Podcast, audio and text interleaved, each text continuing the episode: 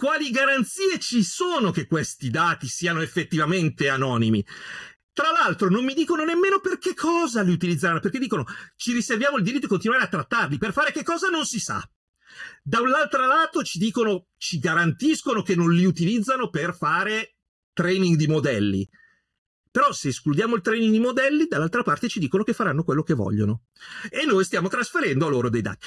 Mettiamo caso, non succede ma se succede, che venga accertato che quella anonimizzazione che OpenAI utilizza non è adeguata perché quei dati non sono realmente anonimi, a questo punto abbiamo un data breach di dimensioni bibliche.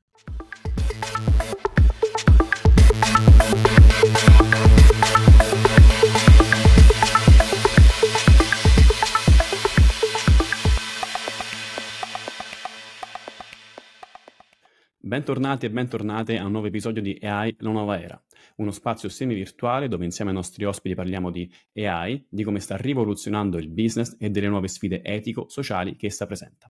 Oggi parliamo di AI e data protection, un argomento importante, un, lo definirei hot topic in questo momento dove la tecnologia sta cambiando così velocemente e anche il nostro rapporto con i dati, il rapporto che le aziende hanno con i, da- con i dati cambia esso stesso. Eh, oggi ospite d'eccezione per parlare di queste tematiche è Gianluca Gilardi.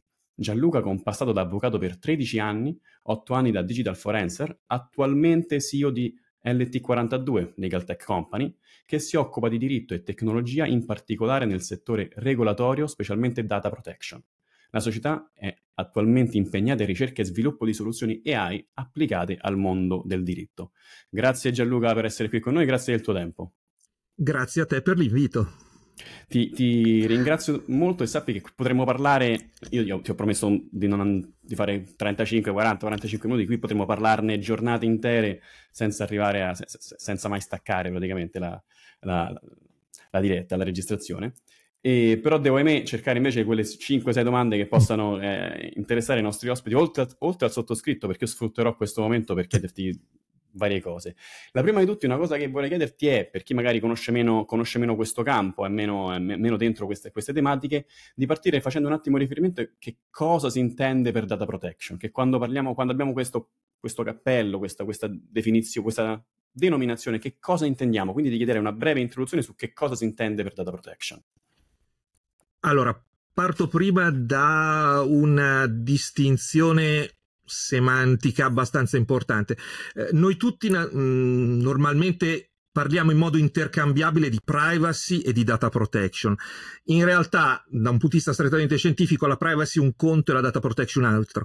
La mm. privacy nasce com, nel, negli Stati Uniti come the right to be left alone, ossia il diritto del singolo di non vedersi ingerito dal, dalla pubblica autorità, dallo mm. Stato. Quindi la privacy è tu fai le tue cose, io non vengo a inserirmi nella tua sfera privata fino a quando non c'è un interesse pubblico di un certo tipo.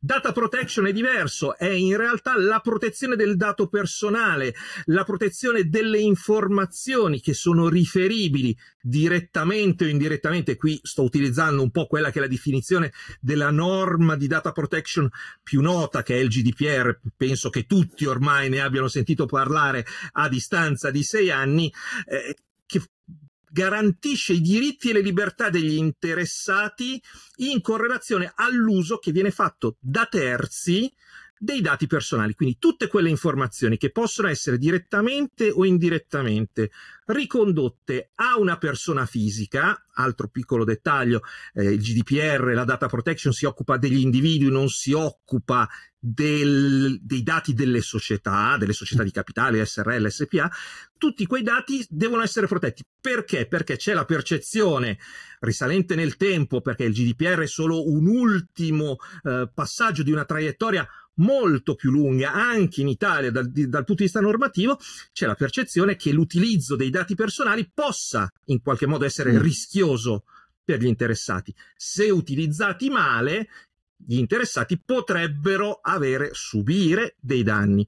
Quindi si fissano tutta una serie di regole per quelli che vogliono, debbono trattare i dati personali in modo tale da minimizzare il rischio per le persone fisiche.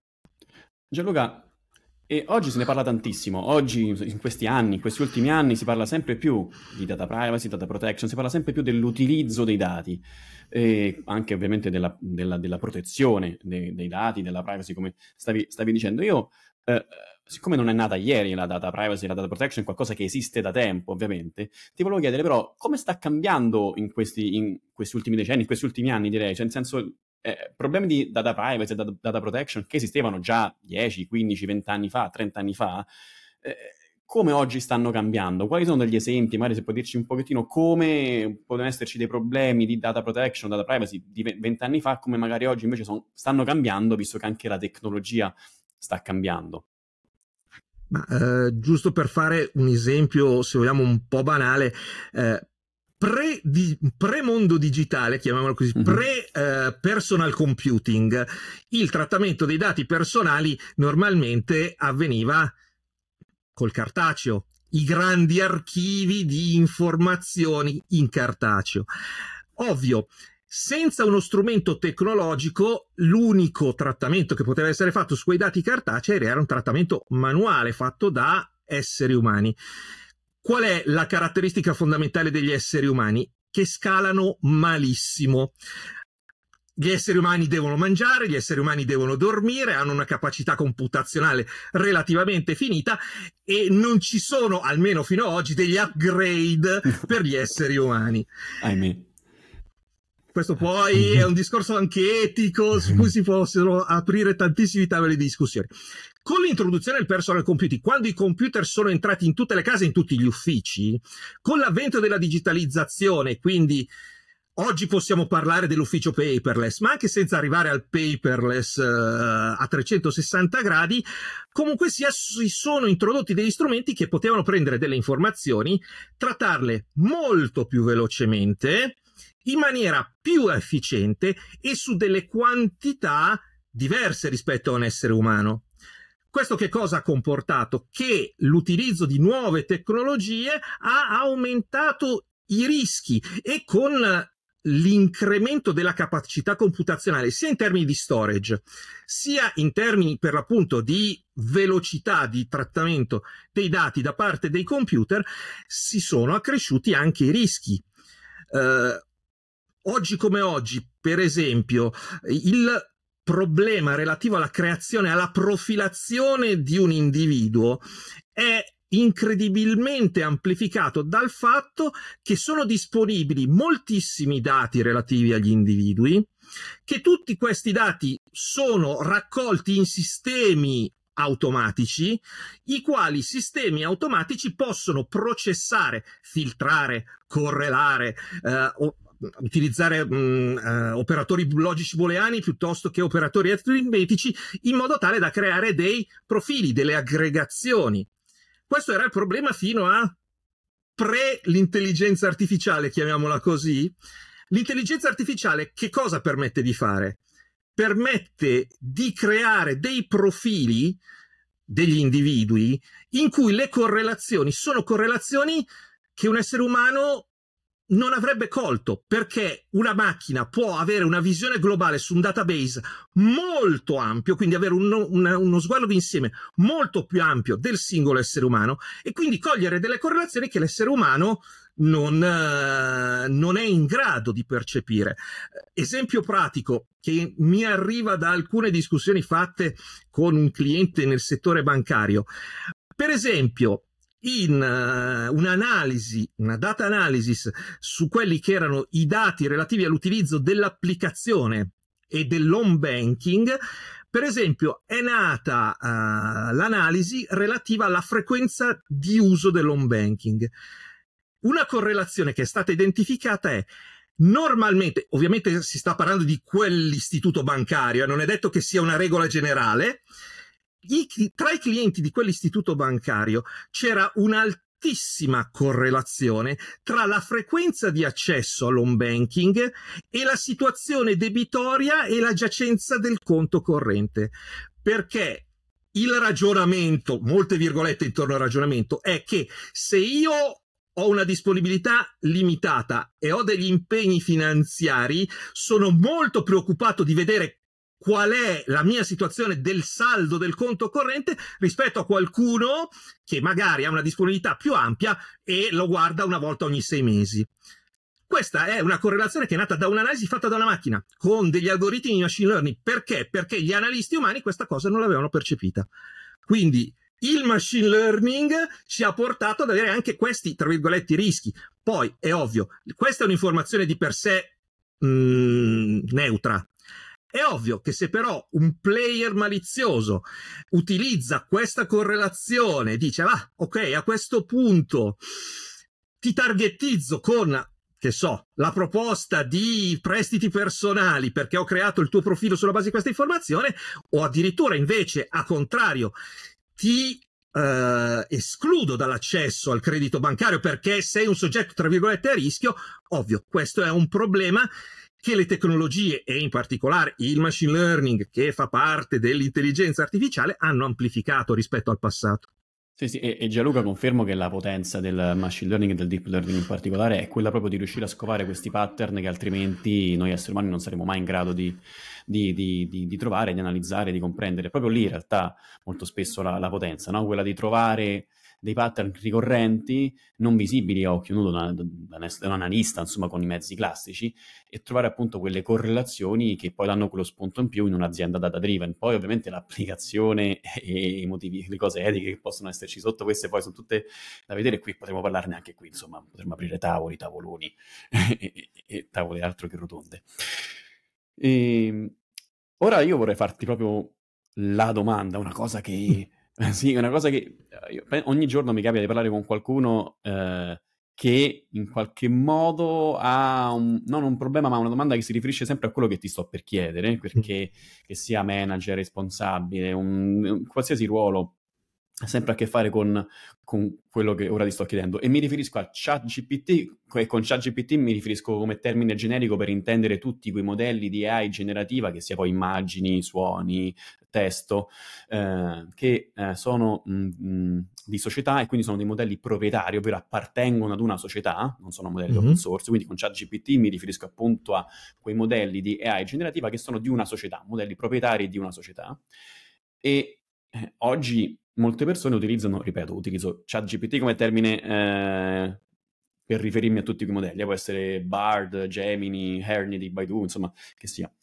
E mi piacerebbe eh, capire, sapere a quali problemi va incontro chi utilizza questi modelli di AI generativa, quindi utilizza modelli proprietari, modelli che hanno data center, che hanno, che hanno macchine altrove, quindi i nostri dati vanno a interrogare queste macchine, vanno, nostre query vanno verso, verso queste macchine. Eh, che tipo di problemi, che tipo di problemi di data privacy data protection possiamo avere quando un'azienda utilizza modelli proprietari, modelli come ChatGPT, rispetto a, mm-hmm. poi ne parliamo, rispetto magari a modelli open source, on-premise, quindi che vengono utilizzati in locale dentro le strutture aziendali, quindi i dati rimangono, rimangono lì dentro. Che tipi di problemi possiamo avere? Quali sono i problemi che possono sorgere e le aziende dovrebbero stare attente quando utilizziamo modelli come ChatGPT? Che pericoli ci sono? Che cosa avviene? Perché è pericoloso? Che problemi ci sono? Illuminaci. Allora, innanzitutto scenderei il, la questione in due livelli.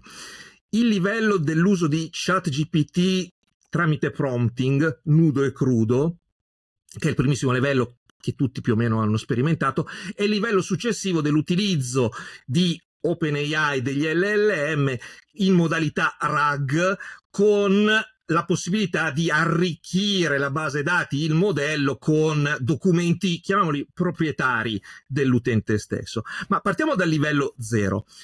È evidente che se io nel prompt, nella mia richiesta, fornisco delle informazioni che sono relative a una persona fisica, a un individuo determinato o determinabile, io cosa sto facendo? Sto scrivendo sul mio computer delle informazioni. Queste informazioni vengono prese in quanto tali dal mio computer e trasmesse remotamente a OpenAI, ChatGPT, il eh, data center di Microsoft, comunque escono dalla mia sfera di controllo. Questo che cosa significa? Che nella stragrande maggioranza dei casi io sto facendo una esportazione di dati personali al di fuori dell'Unione Europea, il che significa che questa attività ha tutta una serie di limiti, di requisiti di conformità normativa. Lo posso fare solo a determinate condizioni.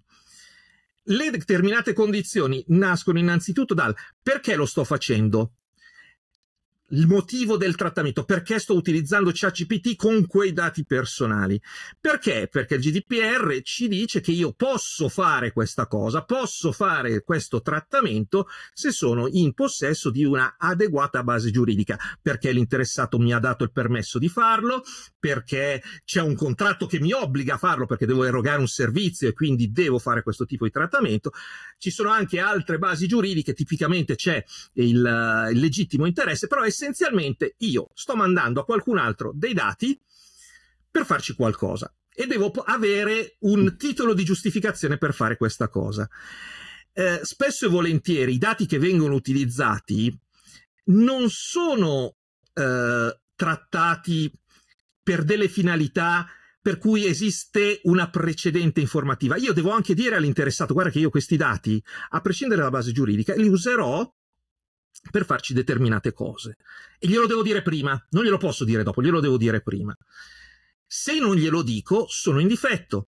Se mm. io oggi mi sveglio una mattina e decido di usare ChatGPT per fare un trattamento completamente nuovo, perché è nuovo. Non me lo potevo immaginare fino a quando è arrivato ChatGPT, ormai abbiamo fatto il primo compleanno di ChatGPT.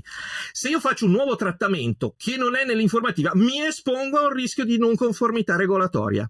Perché? Perché io devo informare l'interessato. Il trasferimento di dati all'estero, se eh. trasferisco i dati in una giurisdizione che non rispetta determinati requisiti di sicurezza a tutela dell'interessato, sicurezza tecnologica, ma anche sicurezza, tra virgolette, amministrativa, perché l'interessato deve avere il diritto di opporsi al trattamento, di, deve essere informato se qualcuno utilizza quei dati nell'altra giurisdizione, perché tipicamente l'esempio che si fa negli Stati Uniti perché un'agenzia di intelligence ha richiesto a OpenAI di fornirgli tutti i dati che sono transitati o di fornire in tempo reale tutti i prompt che parlano di Gianluca Gilardi la, la, giurisdizione deve, avere, deve dare determinate garanzie. Eh, forse chi ci ascolta, chi ci vede, ha sentito parlare negli scorsi mesi della grandissima querel di Google Analytics e di tutto il problema relativo alla decisione di adeguatezza degli Stati Uniti per il trasferimento dei dati personali, per cui noi siamo rimasti per circa un anno scoperti tecnicamente la maggior parte di trasferimenti di dati personali verso gli Stati Uniti che venivano fatti in questo lasso di tempo erano in violazione del GDPR perché gli Stati Uniti non fornivano le adeguate garanzie che il GDPR richiede per un trasferimento di dati all'estero. Quindi l'azienda si mette nella condizione di trasferire dei dati, in alcuni casi non sapendo nemmeno dove, perché se parliamo di OpenAI, ragionevolmente ci possiamo aspettare dei data center o nell'Unione Europea o negli Stati Uniti e oggi, finché dura, gli Stati Uniti sono una giurisdizione che ha questo bollino blu che dice va tutto bene se lo mandiamo negli Stati Uniti. Non è detto che duri per sempre, perché è già successo due volte che questa adeguatezza poi è stata cassata, è stata ritenuta sbagliata. Oggi ce l'abbiamo, finché dura va tutto bene. Però in altri casi non è detto, magari utilizzando dei fornitori terzi, non utilizzando direttamente OpenAI, magari utilizzando dei fornitori di servizi che rendono opaco l'infrastruttura sottostante che magari hanno un loro, tra virgolette, data center, una loro implementazione eh, in un proprio data center in una giurisdizione diversamente democratica. A questo punto mi espongo a un rischio di un trattamento illecito di dati personali, di un illecito trasferimento di dati personali all'estero. Questa cosa che nel prompting può essere relativamente contenuta perché io ho il controllo sul prompt e su quello che scrivo. Potrei anche, invece che scrivere Gianluca Gilardi, potrei scrivere Pippo Pluto Paperino, Mario Rossi, Vatte la Pesca, e quindi in qualche modo dire, vabbè, non è un dato personale, ho anonimizzato il prompt, non ho più questo problema di data protection. Quando si entra invece nella parte RAG, che poi è tutta la parte che ha lanciato ChatGPT con gli assistenti e eh, con le applicazioni che vengono create dagli utenti, lì forniamo direttamente dei documenti a ChatGPT, a OpenAI, al nostro fornitore, in cui possono essere contenuti dei dati personali. Il problema qual è? Che se io fornisco un unico documento posso anche mettermi a manina ad anonimizzare. Certo, certo. Pensiamo allo, allo, sbianchettamento, no? Sì, sì. Ma se io prendo un'intera libreria di dati e la utilizzo per, io sto trasferendo quei dati. Ma non solo, proprio in riferimento a OpenAI ChatGPT, negli, nelle scorse settimane, ormai mh, si, di, si, pensa in mesi, ma in realtà sono settimane. nelle scorse settimane c'è stato proprio l'esempio di un'esfiltrazione dei dati che sono stati forniti tramite RAG a ChatGPT per la generazione di un'app. Niente di drammatico, per l'amor di Dio, era, se non mi ricordo male, un Excel di un blogger eh, che si occupava di viaggi che aveva utilizzato ChatGPT per creare la propria app in cui c'erano i contenuti del suo blog e aveva fornito un, un Excel, se non mi ricordo male, a ChatGPT con dentro i dati formattati, tab- tabellari e tutto il resto. Questo, questo, Excel, che conteneva i dati nudi e crudi, è stato esfiltrato perché qualcuno è stato abbastanza bravo, furbo, intelligente, scegliete voi il termine che preferite, da formulare un prompt abbastanza furbo da permettere di scaricare il documento originale con i dati. Che per fortuna era solo un Excel di un blogger, fosse, fossero stati dati sensibili eh, Adesso, in ambito esatto. medicina, insomma, assicurazione esatto. bancaria. Immaginate il campo delle categorie particolari di dati, quelli che pre-GDPR chiamavamo tutti i dati sensibili, no? Oggi c'è una definizione leggermente diversa, in cui si parla di dati relativi alla salute, dati relativi alla, al credo o all'orientamento politico, sessuale, filosofico, religioso, tutta la parte anche sindacale. Provate a immaginare un player eh, garibaldino che per migliorare la propria produttività dice prendiamo tutte le cartelle cliniche, mandiamole verso ChatGPT per generare un bot che ci permette di fare una query correlando magari referti di specialisti diversi. E tutto questo teoricamente ha questo tipo di problemi perché sono tutti dati che vengono trasmessi là. OpenAI ha giurato e spergiurato, e io non ce l'ho con OpenAI in quanto OpenAI, però stiamo tutti parlando di ChatGPT e OpenAI come il paradigma degli LLM, dell'intelligenza artificiale generativa, e io mi riferisco a loro. Eh, OpenAI ha giurato e spergiurato che non avrebbe mai utilizzato i dati che vengono trasmessi via API e i dati che vengono trasmessi quando viene utilizzato un account pro business, non mi ricordo più nemmeno come lo chiamano oggi, per addestrare il modello ma non ha mai detto che, no, che avrebbe cancellato quei dati dai server remoti. C'è di più. Se voi andate a leggere quello che viene definito DPA, il Data Processing Agreement, tra voi e OpenAI, vedrete che all'articolo 8 OpenAI che pure dovrebbe semplicemente prendere i dati, trattarli per conto vostro e quando voi smettete di essere loro cliente dovrebbe cancellarli perché non ha più un motivo per avere quei dati, letteralmente dice ci riserviamo il diritto di continuare a trattare i dati che ci avete fornato, fornito purché adeguatamente anonimizzati ed identificati. Punto. La domanda è ma come lo fanno questo processo di anonimizzazione ed identificazione? Quali garanzie ci sono che questi dati siano effettivamente anonimi? Tra l'altro non mi dicono nemmeno per che cosa li utilizzeranno, perché dicono ci riserviamo il diritto di continuare a trattarli, per fare che cosa non si sa. Da un altro lato ci dicono, ci garantiscono che non li utilizzano per fare training di modelli.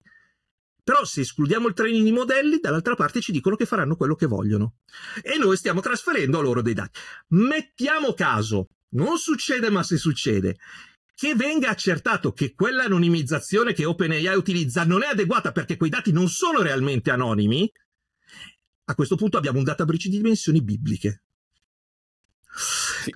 Aggiungo solamente Gianluca per chi eh, non sapesse eh, cosa si intende per RAG, è quella possibilità di eh, um, aumentare la conoscenza del modello, in che modo? Fornendo un database personale, un'azienda vuole customizzare, un'azienda vuole avere un ChatGPT mh, aggiornato e personalizzato su alcune conoscenze. E quindi può andare ad aggiungere un database, quindi degli elementi che fornisce l'azienda stessa, il privato, chiunque questo sia, affinché il modello possa andare anche a interrogare eh, questo database e avere quindi le conoscenze aggiornate riferite a quel dataset eh, particolare. Quindi in questo caso abbiamo un, una, una, conoscenza aumentata perché oltre al training che ha il modello, il modello può anche andare a interrogare questi dati che sono forniti dall'utente stesso. E certo avere una, una, una perdita di dati del genere e farli diventare pubblici, questo vuol dire che le società potrebbero avere quei dati che ha utilizzato per fare RAG. Eh, potrebbero divenire pubblici, potrebbero essere bucati e quindi qualcuno potrebbe venirne in possesso. E capite quando abbiamo a che fare con banche, assicurazioni, healthcare, quindi tutto ciò che ha a che fare con la medicina, sono dati direi assolutamente importanti di, prim- di primo ordine. Non che gli altri non lo siano, però insomma ci sono anche eh, cose che, come dire, hanno più importanza. Bene, quindi un bel casotto, Gianluca, nel senso è un quadro proprio eh, astratto alla Kandinsky per, per... E allora, se volessi, io sono un, me, io sono un imprenditore sono mm-hmm. un, e vorrei appunto però utilizzare questi modelli di AI generativa. Mm-hmm. Non voglio però, voglio comunque evitare di passare tramite, tramite, modelli proprietari che appartengono ad aziende voglio tentare quella, quella, quella, quella strada magari di utilizzare modelli open source, quindi che sono disponibili, e magari farmelo in casa. Questo vuol dire che devo tirare su un'infrastruttura, insomma vuol dire che tanto lavoro sporco me lo, do, me lo devo fare me lo devo fare io, eh, qualora volessi creare, utilizzare uno di questi modelli che non performano proprio ancora come, come lo stato dell'arte, vanno benino, stanno andando sempre meglio, adesso anche Mistral eh, è, sta facendo delle cose buone, sono vicini, non sono lo stato dell'arte, ma stanno comunque piano piano facendo molto bene. Un'alternativa sare- potrebbe essere questa, quella di andare a utilizzare dei modelli open source e metterseli a casa. E, in questo caso, eh, Gianluca, ma appunto, qualora io utilizzassi l'AMA, Mistral, dei modelli open source, ovviamente con che hanno rilasciati con licenza adeguata, eh, ovviamente, mm-hmm. bisogna sempre andare a vedere che tipo di licenza hanno. Crearsi poi un'infrastruttura on-premise, quindi a casa, in locale, è, è un bel casotto, nel senso anche qui eh, non, è, non, non, non, è, facile. Quanto, come dire, molto spesso viene da pensare che queste, queste, interfacce così facili, così semplici, così immediate, così pronte all'uso, come questo di ChatGPT, eh, eh, ti, in qualche modo ti, ti, ti, come dire, ti, eh, ti imboccano per utilizzarle perché sono facili, sono pronte, sono ottime, mentre creare una, un, un modello fatto in casa a costi, a difficoltà anche tecniche, e c'è qualche caso nel quale, quando pensi che possa essere, ovviamente ogni caso è un caso a sé, eh? ogni società, ogni business ha il suo business, eh, però così ti volevo giusto chiedere un po' di differenze mm. tra a livello anche legale, quindi proprio di problemi mm. che ci sono nell'utilizzare invece il modello open source fatto in casa, al di là dei costi che sono senza dubbio assai maggiori, quindi proprio non, non sono comparabili, quindi piccole imprese fanno sicuramente fatica a tirare su, anzi, piccole e medie fanno assai fatica, però ti volevo chiedere a livello proprio legale, che differenza c'è invece nell'utilizzare modelli open source fatti in, tenuti in casa, on premise, come si suol dire?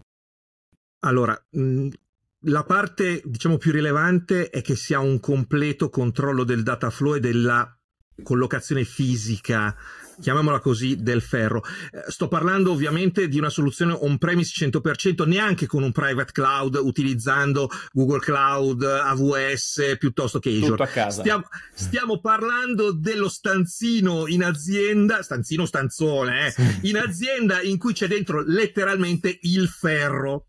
Allora, in quel caso non ho un problema di trasferimento di dati all'estero, non ho un problema di quali sono gli utilizzi che vengono fatti ulteriormente da un terzo, non ho la preoccupazione di sapere se e cosa OpenAI farà con i dati come anonimizzati, non si sa.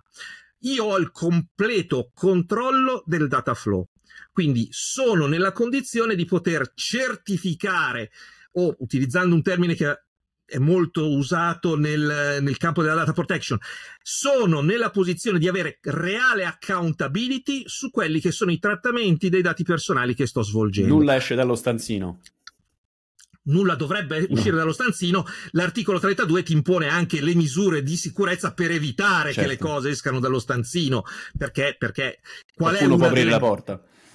Ma al di là dell'aprire la porta, poi di solito questi sistemi comunque sono in una, almeno in una LAN. Eh, la LAN, scusate, una rete locale di elaboratori all'interno dell'azienda, i quali a loro volta sono connessi alla rete, a internet. E quindi esiste, se non viene uh, implementata una, una infrastruttura di sicurezza adeguata, la possibilità che questi computer vengano utilizzati come ponti da attaccanti esterni per poi accedere a i server sì, dentro sì. lo stanzino. Sì, sì, quindi, intendevo diciamo quelli che... utilizzarli come porta, non backdoor e quindi porta esatto. Quindi diciamo che mh, mm, il grande costo nel fare le cose on-premise è mh, mm, un po' più della metà è il costo della parte LLM, intelligenza artificiale generativa. Il resto è tutto cyber security. Ma al di là di, questo, di questa battuta, in questo mh, mm, scenario io ho il completo controllo, so esattamente chi fa che cosa, con quali strumenti e dove. Non solo, ho anche la possibilità di introdurre un logging più o meno sofisticato, sistemi di alerting. Se qualcuno tenta di fare qualcosa che non dovrebbe fare, ho risolto un problema. On top of that, oltre a risolvere un sacco di problemi di data protection, questo è anche uno strumento di forte protezione del patrimonio del know-how aziendale perché finora ci siamo concentrati sulla protezione dei dati personali. Qual è però uno dei grandi problemi delle grandi aziende anche delle piccole aziende nell'utilizzare l'intelligenza artificiale generativa sui propri documenti è che se quel documento man- contiene un know-how commerciale o tecnico, torniamo al solito discorso, viene mandato al di fuori del perimetro aziendale. Cosa può succedere? Eh, chi ne fa che cosa? Non è un caso che moltissime società al minuto zero dell'arrivo di ChatGPT hanno emanato delle policy drastiche ai dipendenti.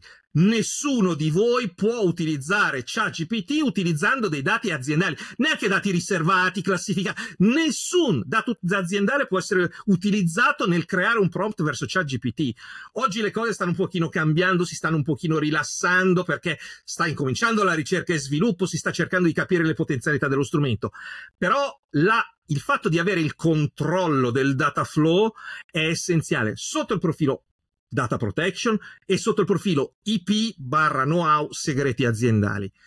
Ovvio, ha dei costi di investimento molto, molto, molto importanti.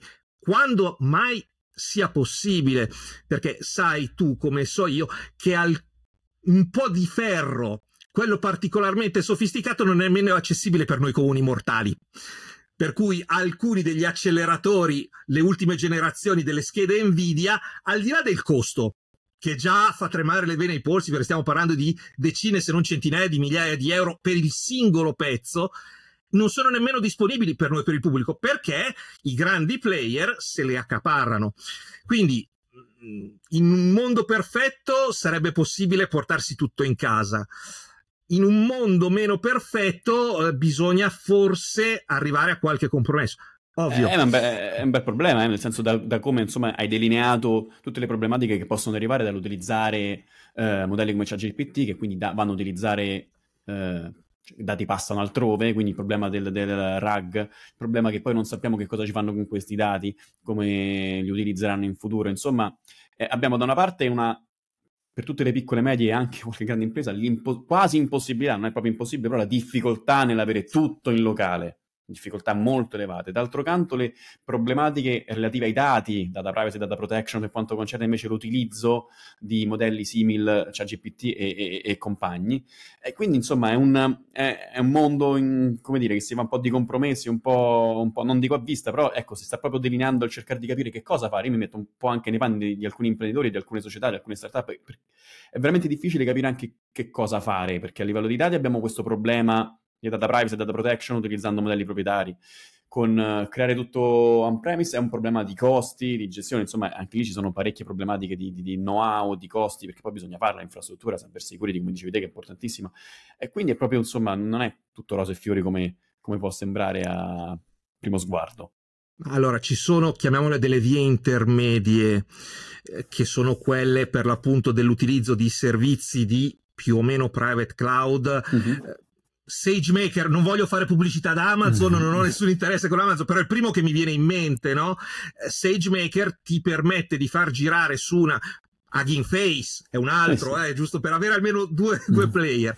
Ti permette di far girare su un ferro che non è tuo, che è di un terzo, delle macchine che puoi accendere e spegnere, in cui appunto hai più controllo su che cosa succede con quei dati, perché una volta che è spenta la macchina, la macchina è spenta in alcuni casi addirittura sono delle macchine virtuali che puoi cancellare anche a livello di storage, in cui la potenza computazionale è comunque trasferita verso qualcun altro, però hai più controllo perché sono dei server che crei tu, non sono nello stanzino tuo, sono nello stanzino di qualcun altro.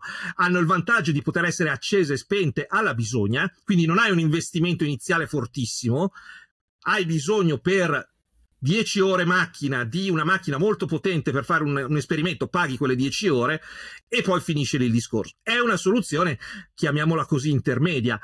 Altre soluzioni per utilizzare in puramente ChatGPT, OpenAI, modelli o stati su mh, mm-hmm. infrastrutture proprietarie, chiamiamole così, lavorare molto di processo, capire innanzitutto bene che cosa si vuole ottenere dall'intelligenza artificiale generativa, dall'LLM, capire facendo dei piccoli esperimenti se effettivamente quella tecnologia ci permette di ottenere quel risultato perché non è detto, non è scontato. Eh, sappiamo tutti che gli LLM dal punto di vista della matematica pura non sono esattamente il mm. massimo della vita. Per Ma perché non è fare... il loro compito, anche questo è un messaggio che poco, che non, è, che, che non passa facilmente. Il loro, il loro, output è una stringa di testo, quindi anche quando scrivono operazioni matematiche non, non manipolano simboli, ma scrivono stringhe di testo. Quindi se hanno visto in passato operazioni del genere hanno capito bene, altrimenti non è proprio il loro compito. Quindi gli stiamo, gli stiamo adattando a fare qualcosa, quindi è normale che possano sbagliare perché sono adattati. Anzi, io sono stupito da quanto riescono a fare, a dire la verità. Scusa Gianluca. Per cui ci sono magari delle attività per cui quello non è la tecnologia giusta, non ci fornirà quel vantaggio che ci aspettiamo.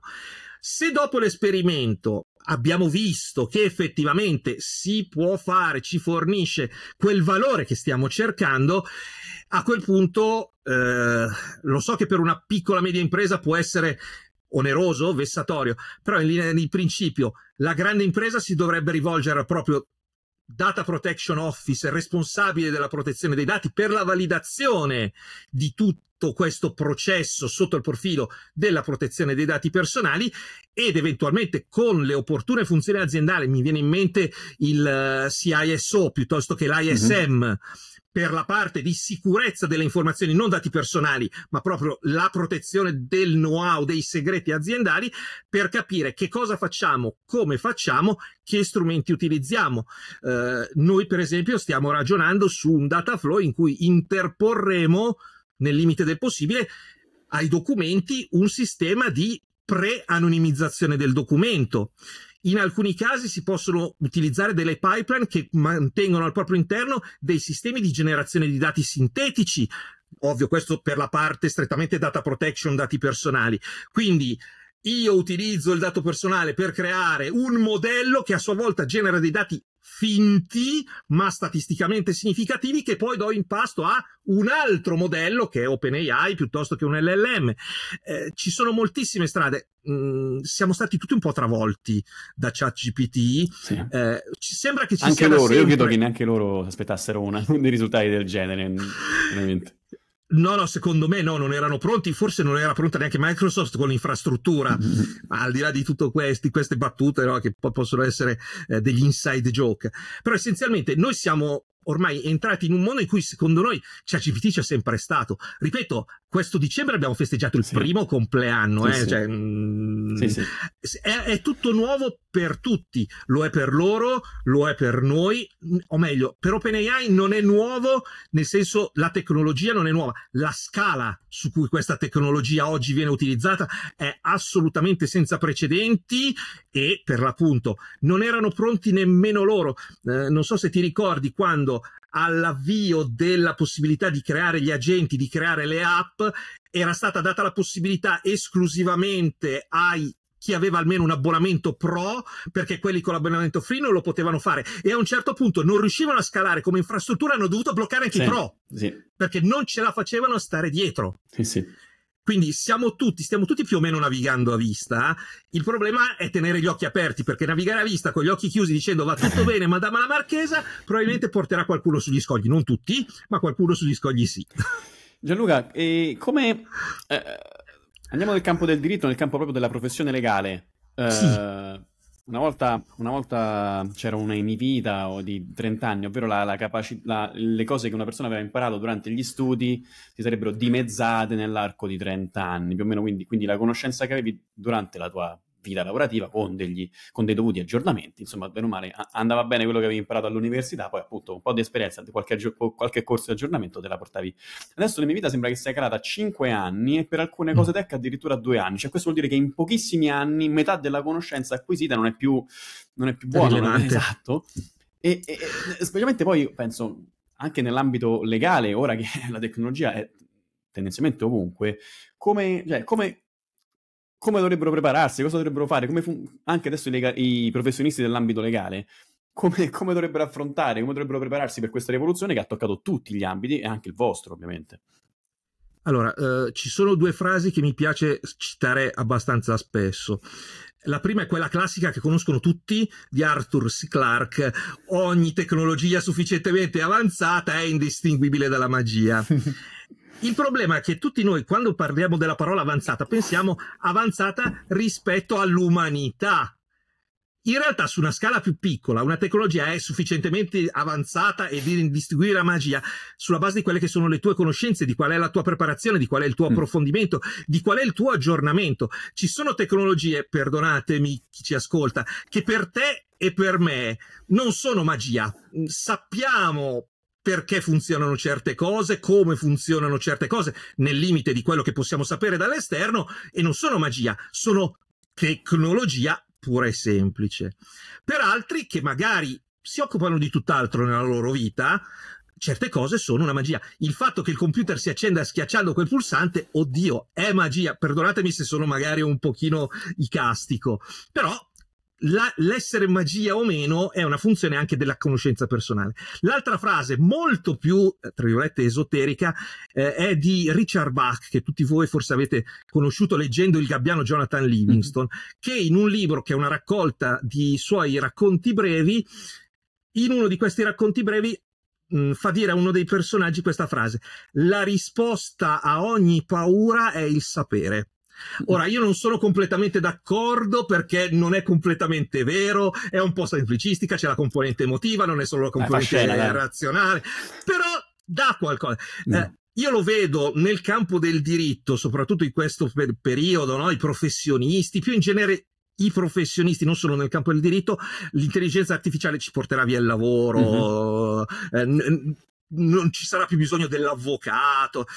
Eh, ni, mm, tra virgolette, se si sapesse realmente che cosa può fare, cosa non può fare un'intelligenza artificiale, si potrebbe capire fino a che punto ci sono delle intersezioni tra l'insieme professione legale e intelligenza artificiale generativa e quali sono invece quegli ambiti in cui ad oggi io non voglio fare previsioni e fare la figura che ha fatto Lee Sedol ai tempi degli incontri contro AlphaGo, me lo mm. voglio proprio evitare. Eh, per quelli che non colgono magari la citazione, eh, sei anni fa Mm, no, sono otto oh, anni eh, fa ormai sì. perché era il 2016. Sì, era il 2016. 2016 eh, c'è stato il primo scontro su questo gioco da tavolo che si chiama Go, molto più complesso rispetto agli scacchi, in cui la macchina dotata di intelligenza artificiale si scontrava contro l'essere umano. Dichiarazioni prepartita l'essere umano, che era uno dei grandissimi campioni, forse il più grande giocatore sulla faccia della Terra, ma sono abbastanza convinto che riuscirò a vincere facilmente contro la macchina. È un gioco così complesso, la macchina non è pronta e tutto il resto. Ha perso 4 a 1. Sì, sì. Quindi non voglio fare quello che dice sì, sì, va Anzi, tutto bene, poi domani. ne, ne, ne, ha vinta una. Poi dicono che, ha, che hanno trovato anche il bug eh, nel, mm. nel, Monte Carlo che stavano utilizzando, mm. per cui Sedol è riuscito a ma- mandare in crisi il modello. Ma al di là di queste cose che sono appunto un po' per iniziati, eh, nel momento in cui noi conosciamo quali sono le potenzialità della macchina, possiamo sapere in che cosa ci può anche dare una mano. Perché onestamente le intelligenze artificiali generative nel campo del diritto possono dare una mano eh, nella generazione, per esempio, di riassunti di testi, nella ricerca giuridica. Questo ovviamente almeno dal punto di vista teorico. Poi sappiamo che i modelli che sono disponibili pubblicamente oggi, al netto di fine tuning, di RAG, che è tutto quello che diciamo prima, con delle conoscenze proprietarie, chiamiamole così. I modelli, come sono stati trainati oggi, si basano sul contenuto di internet che dal punto di vista del diritto non è esattamente la prima fonte a cui mi farei riferimento. Quindi, nel momento in cui ci fosse un modello e una base dati ragionevolmente completa sottostante, che può essere utilizzata per generare un nuovo modello, per, utilizzata in modo tramite RAG, con fine tuning e tutto il resto, io posso utilizzare per fare ricerca giuridica. Ci sono già degli esperimenti là fuori, prodotti già avanzati, non sono in fase di beta testing, ci hanno chiesto di fare i beta testing, di validare il prodotto, il modello e tutto il resto, che, eh, faccio un esempio, fanno ricerca giuridica meglio, tra virgolette, degli esseri umani. Caso pratico, eh, un professionista fa una ricerca nel campo della data protection per cercare i provvedimenti del garante italiano della privacy relativi a un determinato problema giuridico, estrae tutta una serie di documenti e dice questi sono i documenti rilevanti da cui si trae questa conseguenza, questo principio di diritto. La piattaforma che utilizzava l'intelligenza artificiale generativa, cioè GPT e tutto il resto, ha tirato fuori anche un altro provvedimento che l'essere mm. umano non aveva trovato. Perché ovviamente l'essere umano è limitato alla ricerca full text perché gli strumenti che ha quelli Chiaro. sono. L'intelligenza artificiale generativa in RAG aveva a disposizione anche degli altri strumenti, particolarmente la parte semantica, brutalmente detto, che ha permesso di trovare un altro esempio che era rilevante. Per cui dal punto di vista della ricerca giuridica sicuramente vedo delle prospettive. Eh, vedo delle prospettive sulla parte di eh, creazione di riassunti, di, crea- di concisione, della possibilità di condensare informazioni. Vedo delle possibilità molto buone nel campo della traduzione. Io, pro, io, fino a non molto tempo fa dicevo che tutti i sistemi di traduzione automatica, a me capita spesso italiano, inglese, inglese, italiano, facevano letteralmente schifo. Cioè, era una roba Quanti totalmente impreso. Due? Ma guarda, no, allora, diciamo che ho cominciato ad avere qualche speranza quattro anni fa e posso anche fare il nome del prodotto quando è uscito Dipol sì. o di pelle a seconda di come mm-hmm. lo si vuole pronunciare che funzionicchiava per quanto gli avevo scovato un baco enorme nella traduzione proprio sul GDPR perché confondeva nella traduzione da inglese italiano titolare del trattamento mm. con responsabile del trattamento. Ah. ah. ah cioè, infatti, internamente ho detto, ragazzi, se fate, utilizzate di pelle che... per fare delle traduzioni, sappiate che questo è un problema è un problema grosso. Per cui già quattro anni fa qualcosa cominciavo a vedere, però sì, eh, vabbè, però sembrava quasi leggibile. Oggi io faccio delle prove con chat GPT e al di là di alcune scelte, se vogliamo, stilistiche, mm, eh, sì, sì. diciamo che è molto buono il risultato. Sì, Parlo dell'italiano e dell'inglese, eh, su altre lingue non ho quella uh, capacità di distinguere e la parte, se vogliamo, appunto stilistica o frequentazione con la lingua. Eh, ChatGPT per le traduzioni è molto molto buono. Se mi fanno vedere una traduzione fatta con ChatGPT dall'italiano all'inglese, devo intervenire veramente, veramente poco sulla traduzione. Eh? Sì, sì. Quindi questi sono ambiti. Ovvio, se noi ci poniamo il problema del chat GPT può sostituire un avvocato nel eh, fare una causa, così come qualcuno ha tentato di fare negli Stati Uniti con successi più o meno discutibili, e questo lo lasciamo all'aneddotica, la mia risposta oggi è No, non riesco a vedere ragionevolmente uno scenario in cui questo possa accadere. Perché? Perché ChatGPT, come ci dicevamo, è un predittore statistico. Ho visto delle Chiaro. cose, quindi statisticamente mi immagino che se devo fare un contenzioso e qui affondo le mie radici sui 13 anni in cui ho fatto l'avvocato, la parte di strategia, oggi come oggi, ChatGPT non ce l'ha. L'avvocato che decide di scrivere una cosa in un determinato modo capzioso o di tacere una circostanza Chiaro. in fatto perché in quel contesto quella cosa non va bene va al di fuori dei parametri statistici. Certo. Ogni caso fa storia a sé. Cioè, GPT questo oggi non è in grado di farlo. Non, non, nessuno si aspetta che lo faccia come, come, non si aspetta che faccia di conto mm-hmm. quello che ci dicevamo prima. Per cui, se un professionista oggi mantiene alto il proprio valore aggiunto, quindi eh, coltiva esatto. Esatto. il suo pensiero strategico, eh, coltiva mh, la, la possibilità di pensare fuori dalla scatola, thinking out of the box, allora non deve avere paura dello strumento. Dall'altra parte però è anche assolutamente indispensabile che continui a conoscere lo strumento e lo sappia usare, proprio per capire cosa può fare lui e non posso fare io e viceversa. Se non c'è questa conoscenza, arriverà il momento in cui ci sarà un sistema più complesso che farà anche quelle cose che fi- fino a ieri credevamo impossibili. Vedi le traduzioni. Quindi oggi come oggi è fondamentale mantenersi aggiornati e sperimentare, provare, giocare, sapendo che ci sono tutta una serie di problemi, appunto di data protection, non posso prendere tutta la, la mia libreria di atti piuttosto che di pareri con i nomi dei miei clienti e darli in pasto a ChatGPT esattamente così com'è. Però prendere qualche esempio, anonimizzarlo, utilizzarlo come libreria, vedere che cosa può essere generato. Questo secondo me è fondamentale soprattutto fare tanto, tanto, tanto prompt engineering. Capire come parlare con la macchina, perché tutti noi siamo entrati nel loop. E capire che è una macchina e non un essere umano, eh? questo è. Siccome si comporta simil essere umano, tendiamo ad antropomorfizzarlo, e quindi sì, ma e no, nel senso dipende, perché è vero che dire cose come eh, per me è importante, per il mio lavoro è importante, hanno visto che aggiungendo queste cose alla fine del prompt i risultati sono migliori, quindi è vero che ci sono tutte queste modalità che fanno sembrare un essere umano, però non c'è un essere umano e quindi è importante capire come funziona. Ha imparato da cose scritte da esseri umani, quindi ha questo comportamento simile umano, ma non vi innamorate, non gli date un nome. Questo anche a livello psicologico è una prima cosa che mi dissero, è non dare mai un nome momento in cui dai un nome al tuo chatbot, tu stai, lo stai antropomorfizzando, no? Invece è una, è una, serie di matrici e di funzioni di attivazione, quindi eh, eh, occhio, questa è, scusami se ti ho interrotto, però questa è una piccola no, cosa. Che, che, che, volevo mettere dentro, perché siccome si comportano praticamente da esseri umani, eh, li, li, li, scambiamo con esseri umani, invece dobbiamo capire come utilizzarli, anche perché si comportano come esseri umani, ma non lo sono, e quindi capire limiti e potenzialità è, è fondamentale per poterli sfruttare al meglio. Scusa Gianluca e la parte di prompt engineering è capire come funzionano e capire come dobbiamo funzionare noi, perché appunto non essendo un essere umano, la mia interazione con lo strumento non può essere quella classica di un essere umano. Banalmente, noi quando interagiamo direttamente con un essere umano abbiamo tutti i componenti non verbali della comunicazione che entrano a far parte della comunicazione.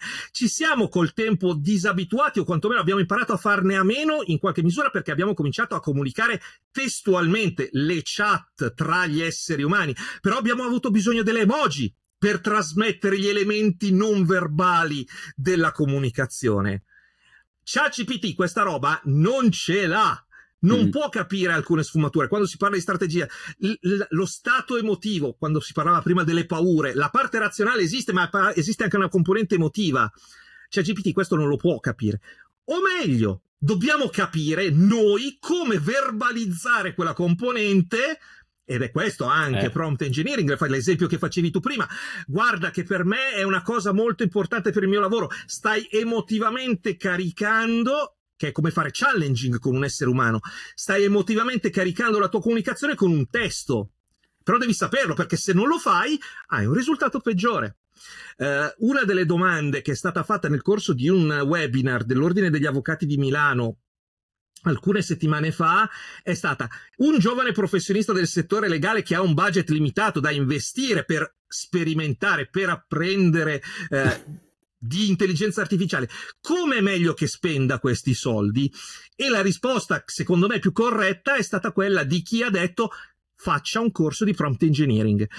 Letteralmente è stata, se uno ha 1000 euro in tasca da spendere in intelligenza artificiale oggi, fare un corso di prompt engineering, capire come funziona la macchina, capire quali sono i limiti, capire anche quali sono i rischi, poi non abbiamo affrontato tutto il discorso etico, finora siamo rimasti strettamente in punta di diritto e un po' di tecnologia, ma ci sono importantissimi temi etici. Uno dei motivi per cui la giustizia predittiva è un tema scottantissimo. Anche sotto il profilo deontologico. In California è appena uscito un documento, le linee guida sull'utilizzo delle, delle intelligenze artificiali generative da parte degli avvocati e tutti i rilievi deontologici che nascono dall'utilizzo di queste tecnologie. Sono problemi che sono borderline tra il diritto e l'etica e che prima o poi dovremo affrontare, che prima o poi dovremo affrontare anche in Italia. Eh. Adesso eh, la California, per una volta tanto, tra virgolette, anche sotto il, dir- profilo del diritto, ha fatto il, la prispista però sono problemi che prima o poi dovremo anche affrontare. Eh, Gianluca, questo, questo eh, mi apre le porte per un futuro round 2 insieme, così eh, già, già, già, ti invito in maniera eh, in, neanche troppo implicita, se esplicita un futuro eh, round 2. Io nel frattempo eh, prendevo qualche appunto perché c'erano un paio di cose che, che, che volevo aggiungere. Uno, quando parlavamo di citazioni, una vent'anni fa, non ricordo dove, non ricordo la fonte, probabilmente era leggendo un Dylan Dog, c'era una, una citazione molto bella che diceva, sarà di qualcuno che so, quello che non si conosce si combatte e quindi questa mm-hmm. è, è, l'idea è appunto andare a vedere quando si parla di intelligenza artificiale andare a vedere un pochino come è fatto altrimenti poi si parla ci ruba il lavoro è la fine del mondo il che non vuol dire che non possa essere però prima di dirlo bisogna quantomeno vedere se, se, se, se è vero quindi andare a, a studiare un pochino come funziona la tecnologia e inoltre mi ritrovo con te quando parlavi eh, del, dell'alto valore che deve avere l'avvocato, che deve tenere l'avvocato. Mm. Io in alcuni casi parlavo di un data scientist 2.0, perché dicevo che con l'avvento di queste nuove tecnologie che permettono di scrivere codice in maniera molto veloce, quello che fanno ovviamente non è scrivere codice ad alcuni livelli, ad alcuni dettagli particolari che solamente alcuni bravi eh, developer sanno fare, che è lo stesso quello che mi, dici, che mi, dicevi te quando devi fare una certa strategia, quindi devi andare a cambiare un certo tipo di... Ehm, devi aggiungere una cosa, oppure toglierne un'altra, oppure non citare una cosa, insomma, sai benissimo qual è quella strategia e quali sono i dettagli che tu vuoi portare avanti, mentre eh, la stessa cosa avviene con il data scientist 2.0, mentre per scrivere un semplice pezzo di codice che deve fare una cosa, tra virgolette, classica, non c'è bisogno di di chissà quale developer, ma basta, insomma, è una cosa abbastanza classica. Ci vuole poi invece chi è in grado di capire come funziona l'intero flusso, di andare a capire quel dettaglio in più che va messo nel codice, come ottimizzare alcuni punti, insomma ci vuole quella figura che ha un alto valore, che sarà, continuerà a lavorare e che servirà, come si dice a Roma, non solo come il pane, quindi che servirà davvero. Ovviamente quello che servirà meno è la mediocrità, insomma la, la scritta classica del codice, quello, quello è, verrà tendenzialmente automatizzato, ma la, la, persona che controllerà, che svilupperà, che, avrà, che porterà quel valore in più nella scrittura serve e servirà. Io... Quello è poco ma sicuro. uh, dalla, sotto il profilo del codice già lo vedo oggi, se chiedo a Copilot di generarmi una piccola funzione in Python, me la fa e funziona, eh? funziona. nessun problema. Eh, però, e questo è un esempio, non posso entrare troppo nei dettagli, molto recente, quando nel caso specifico eh, la situazione non era standard, quel codice non andava bene. E come ho risolto? Detto fuori dai denti, Stack Overflow, ricerca su Stack Overflow un essere umano che ha detto guarda, io l'ho risolta così e quello è il valore che dobbiamo conservare. Adesso parlo della parte tecnologica, ma sotto il profilo del diritto stiamo parlando di professioni intellettuali alla fine, quindi siamo su, più o meno sulla stessa barca. Quindi quello sì, quel, c'è ancora quel margine e dobbiamo cercare di conservarlo. Gianluca, io non ti rubo altro tempo e non posso che ringraziarti per il uh, tempo che hai dedicato, per, tutto, per tutti ci i consigli e le cose che, che, ci hai detto. Io aggiungo una piccola cosa, se, se spero qualcuno uh, si sia divertito e non solo ad, ascoltare, ad ascoltarci, eh, se può aiutare il canale con una sottoscrizione, un like un passaparola o qualunque cosa uh, voglia. Eh, bene, quindi vi invito anche, qualora aveste qualche minuto in più, a visitare Ethical AI Business, il sito dove, eh, uno spazio dove cerco, cerco, di portare avanti formazione e informazione su questi temi di Ethical AI e Generative AI. E, e nulla, vi ringrazio per averci ascoltato. Grazie ancora Gianluca per, di nuovo grazie a te. Tempo. Vi auguro a tutte e tutti un buon proseguimento di giornata e ci vediamo alla prossima puntata. Grazie ancora. Ciao ciao. A presto.